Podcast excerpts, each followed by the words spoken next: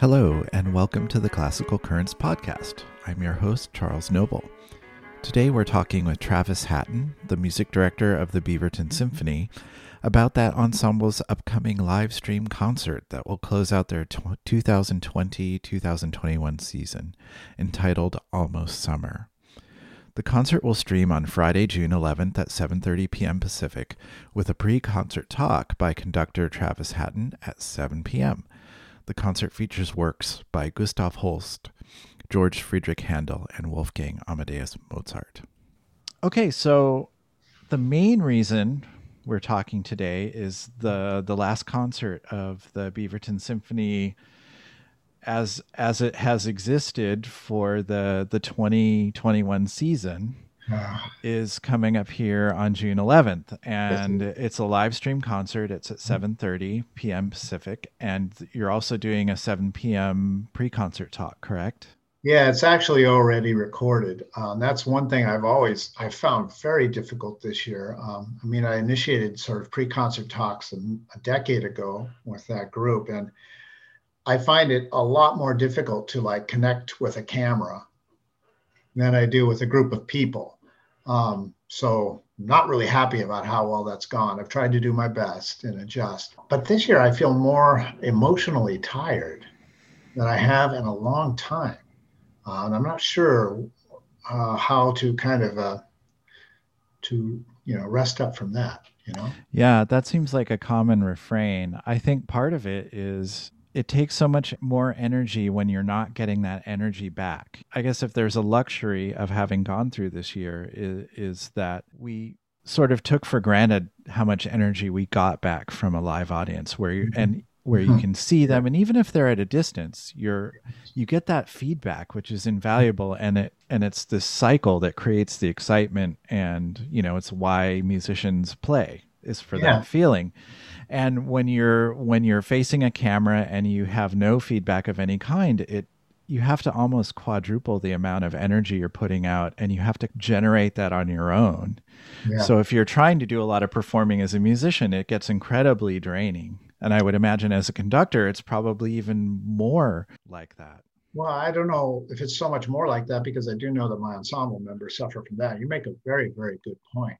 Um, and that's one of the reasons, certainly, that all of us have felt a little, you know, let down. You know, even to finish a, you know, a small COVID-friendly concert in front of a live stream camera. I mean, you work as hard as you normally do to prepare and perform, and then when it's all over, basically the guy, the tech guy in the back, is going. You know.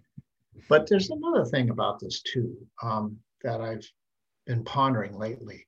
And as a conductor, and uh, you know, you're sort of responsible for organizing a lot of things, at least artistically. And it's always been the way, you know, you sort of start gathering your season together, you know, many, many months before it actually happens. And and by now everything is laid out and you're ready to go. And then when the season comes, you're sort of mentally prepared for what what lies ahead. I wasn't that this year. I mean, we originally you know, when when COVID hit, of course, we had to shut everything down. We were in the we were basically at a dress rehearsal mm. when we had to basically call everything off. Uh, so we looked at the data and what the you know the science and the everything. We tried to gather things together, and we decided that we'd go ahead and plan a season that would start conservative, and then it looked like we'd be able to kind of add more people, uh, particularly wind brass players, and, and as we go on, and we thought that you know by this time, you know, like the last concert of the season, we'd be able to perhaps do a full concert that we had originally scheduled. So we started the season with that in mind. And then, of course, the second wave came, and we had to throw all of that out again. Uh, so that that whole thing of uncertainty, that whole thing of basically have to having to live from concert to concert, even making adjustments in your plans for that concert as you're actually preparing for that concert, mm. that's also been a real strain but well, here we are. We're doing a concert, as you say. And that's fantastic. It's interesting. You guys basically stopped your season last year right on the yeah. right on a dress rehearsal. I know for the for the Oregon Symphony, we, I believe it it wasn't quite our dress rehearsal, but it was our next to last rehearsal for the um, right. giant Berlioz piece that we were doing oh, man, full was, teeth, and so much we were so, so excited about that, and it Absolutely. and all of a sudden you're just once in a lifetime opportunity.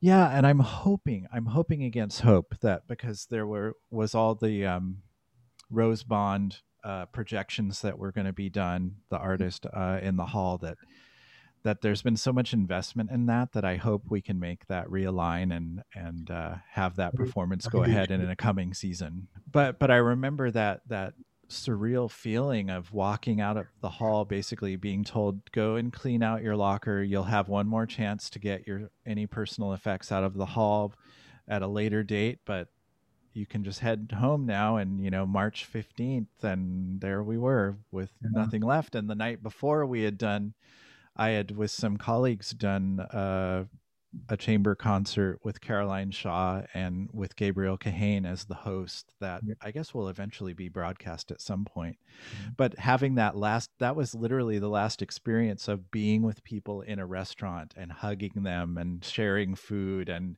having that great post concert thing that you have and not thinking, "Oh my gosh, a year and a half later is the next time that we'll conceivably be able to do something like that. And that's the way it ended up. Right. Um, and at the same time, we're trying to be optimistic. Uh, and so uh, we have gone ahead and planned a regular season. Getting those dates lined up has been more difficult than usual. But nonetheless, we are still planning on a regular, you know, normal season starting in the fall. I'm sure that everybody uh, is really looking forward to that possibility. Just to get back to what you were just talking about the, the not just the music and the performance, but the feeling of connection that you have with people. I, I know that everybody in my group misses it. You know, the first concert we have in the fall, of course, is the belated Beethoven birthday concert, right? Because I mean, you can't just yeah. not, you can't just skip over Beethoven's 250th birthday. No. Right? And that's what we had to do. Poor Ludwig, but he's going to get his just due, right? I, I, you know, we'll do our best to make sure that that happens. You know, it's the same thing with my. I have a couple other groups too, and we've basically been struggling with the same thing, as I'm sure everybody has. So let's talk a little bit about this concert because yeah. it's a really cool program. I did not know this Holst a Moorside suite. Um, I think perhaps because originally it was for a band, brass band, brass band. So as a string player, I didn't play in band in in junior high and high school but but what a wonderful piece. And i think it's great that you're highlighting a piece that isn't so well known to the typical concert goer or even a professional musician like me that wasn't exposed to it as a as a band piece. But is this in a string orchestra arrangement? Yeah i mean it is a string orchestra version of it that he himself did um, he did, you, you, probably know that Holst taught for many, many years. He was teaching at a, a school called St. Paul School for the Girls. And um, they were amazingly lucky to have him because he ended up writing at least three uh, compositions for that ensemble that actually have made their way into the standard repertoire. Yeah, I grew up playing the St. Paul's Suite uh, in high school orchestra, and it's a what a wonderful piece, and it has it opportunities for little solos, and it, you know it's it's a demanding it's a piece, that can be played by professional orchestras, and they they they find themselves having to work on it. It's a nice stretch for mm-hmm. a high school or ensemble. A good good high school ensemble. Yeah, but which I suppose is was. You know, at the same time being accessible to them. Yeah. But uh, yeah, this this piece is, um, you know, of course, it's the Moorside suite. So you know, you're going to have uh, you're going to have some influence from that particular part of England. You know, Northern Yorkshire, sort of almost Scottish sounding a little mm-hmm. bit in terms of the, the use of folk tunes or at least the influence of folk tunes. And that's one of the things that I find really fascinating about it is how he's able to kind of collect that sort of thing, slip it in there and still build a serious developmental composition around it. And you know, the, the various movements, you know, the first one is just scherzo, right? Sort of a minuet. Right. And then the most, and for me, the most beautiful, greatest movement is this nocturne, which is the middle movement which is so wonderful. I, I can't help but think that, you know, as it starts to unfold in its sort of modal sort of atmosphere, that it's some kind of, um, you know, dark forest, you know, at twilight, you know, with a bunch of ground fog, you know, walking through it 5,000 years ago, you know, mm. or something. There's something distant and something ancient about it. And yet it's, it's, it's sublime, but it sounds almost like a distant hymn. Yeah, you know, those English composers, I feel like in a way they there must be something in the air because they take after the great English painters where the landscape is so evocative. They also do these amazing either pastoral or nocturnal these these evocations of it, an ancient landscape. It's true. It's not only true of the those composers of that time, like Vaughan Williams, is the great example of that. You know, here's a, here's a good example. The last movement is a march, and every good English composer has to write a march, mm-hmm. and it sounds like an English march. When you're in the middle of it, you're just going, "How can this be Tchaikovsky?" It cannot. I, I wonder if a little bit it's due to the fact that you've got a relatively small landmass with a ton of really talented composers that have come up. So there's a very distinctive uh, language. And even so, there's a lot of variety, not just in the landscapes, but even culturally, that small piece of land. Yeah, multiple languages. Um, so the whole that's a wonderful little three. Yeah. It's it's three miniatures, really, right? Yeah, the movement. Yes, Altogether, it's about 12, 13 minutes long, so it's it's not a long piece. Yeah, and then the the Handel Concerto Grosso. I'm always delighted to hear Handel Concerto Grossos, mm-hmm. and so here you're you're adding in winds to the strings. I, I had sort of the I had already my woodwind set up, so I, I, went looking around for a Baroque Concerto Grosso that number one I liked, and number two would fit those parameters. And I ran across this one, and I've been familiar with these Concerto Grossi before, but I've never actually conducted this one before. Something Wonderful. Are you playing harpsichord for that? I am not. the harpsichord? I am. I am not. I, I only thought about it for a moment out of my own vanity. uh, but yes, we have we have a, a, uh, a keyboard player in the orchestra who happens to have a harpsichord. So oh well, that's always handy. Uh, a very nice one, in fact. So uh, we didn't have to even rent. Excellent. So what ends up the concert? I have a Mozart symphony. Is that correct? I chose the Linz Symphony. Uh, it's number 36 in C major. It's a mature symphony, but it's not quite one of his last. Um, and uh, I got to tell you, um, this has always been a favorite, favorite of mine. I got introduced to it when I was uh, in my early 20s, when I actually went to the Aspen Music Festival as a conductor, sort of. I mean, even as an undergraduate. But for the first time in my life, because I came from a relatively small town in California, it's the first time in my life I actually met other people kind of you know, or having the same kind of ideas about what they wanted to do with their life. It was a great summer for me. So I've, I've always been a real fan of the symphony. And I find that it's really, uh, I think, even amongst, you know, the average classical music fan, pretty unknown and I think somewhat unappreciated. There is no record of this orchestra ever playing this piece before, which I find really strange because my predecessor, uh, as the music director of this orchestra was really that guy. He was the Haydn, Mozart, Beethoven guy, and he did a whole lot of that. And yet, they had never played this piece before, which I found astounding. But I also found I was really excited, honestly, because I do love the piece and the idea of being able to introduce a piece that I that I really love to people who don't know it. Man, this is one of mm. the great things. Yeah, I think it suffers a little bit because you've got Symphony 35 before it, which is the Haffner, oh, which Haffner. is it's on every orchestra audition for violists and violinists, and a fantastic piece. And then you have the Prague after this one, yeah. which is just an absolute unbelievable masterpiece, and you know yeah. one of the final four, and it's just, and so here's Poor 36, which is. Oh, it's an amazing piece and it even has a nickname so it should be played more than it is you know it, for that reason alone right you know of course he wrote it because he had a stopover in Linz, um, and the local royalty made him stay for a while. And um, you know, he was traveling back to Vienna from Salzburg after a kind of unfortunate meeting with his father after he got married. There he was, and he didn't have a symphony. So he basically wrote this piece in like four or five days. Maybe we went through it once with the orchestra before the performance, which was the, the norm back then. It's a, it's a wonderful piece. It's just so, it's full of so much um, optimism and joy. You know, C major was kind of that kind of piece for him anyway, kind of that that kind of key for him. And just uh, and you know, I don't know, maybe it's because he was a happily married man finally, and uh, you know, things were overall looking up for him. Uh, that he was, I, I can't imagine that he was in a bad mood when he wrote this piece. I know. Uh, the thing that gets me with Mozart, probably more than any other composer, well, there are two things first of all, like Bach, he's an eminently practical composer. There was always a reason he composed something. It was like, okay, there's an occasion, I write a piece. Right. You know, you compare that with somebody like Beethoven that would slave over, you know, a string quartet that maybe one quartet in the world was going to be able to play. You think of the late stuff.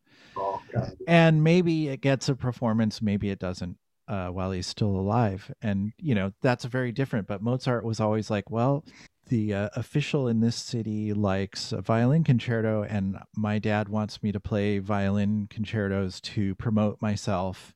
So I'll write one. And then That's you the get these masterpieces that Well, because he's Mozart. Yeah, exactly, because he's Mozart. And the other thing about Mozart is that oftentimes his music doesn't reflect the circumstances of his life at the time. You know, uh, there were, I can't remember the piece, but there was something that was written shortly after his mother died that is one of the most joyful things. Yeah. And, but at the same time, he, there are very dark pieces that were written at other times, very happy periods in his life and he was Yeah. able to separate that out and somehow it whatever happened in his life made it into his pieces in different ways You know, that's a really, really good point, Charles. I think that a lot of people kind of have this mis- misunderstanding about Mozart, really.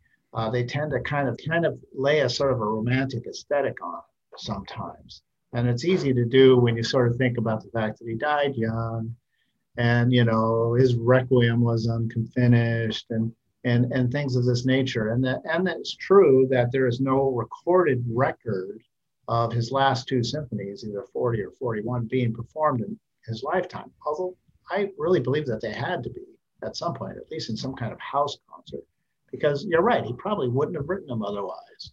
Um, he was a he never wrote for you know per- perpetuity, you know, looking to the future. That's a romantic aesthetic that just did not belong in love Mozart. Do you know, Charles? You must know about the the new biography of Mozart that's out. no i don't i'd be oh, interested Oh, to hear Jan- about that Jan Swafford. Do I even have it? oh here? he is amazing my Yeah, favorite my favorite biography that i've read so far of a composer is his brahms biography which is Oh. so good I love it. I love it. I felt like I knew the man.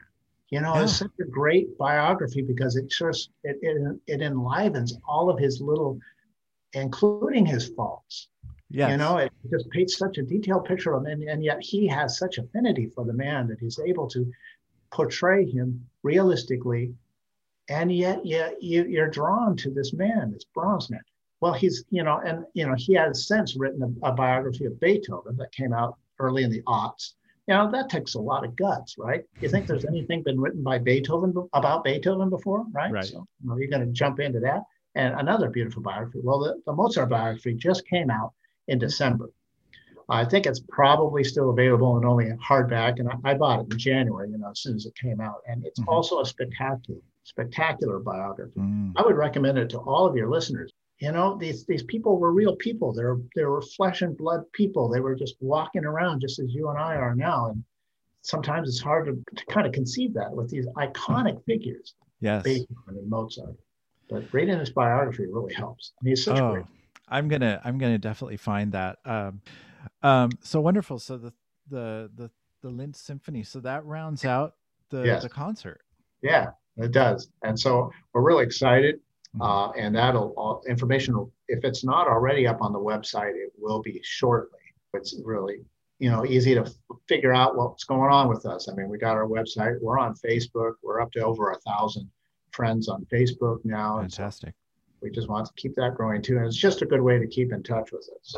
and i have so to much. say the uh, an incredibly affordable ticket price I mean, obviously, we want to serve the community. We want to get some music out there, but we're almost doing this almost as much for ourselves. Uh, we want to do as much as we can to get keep the group together and keep us playing.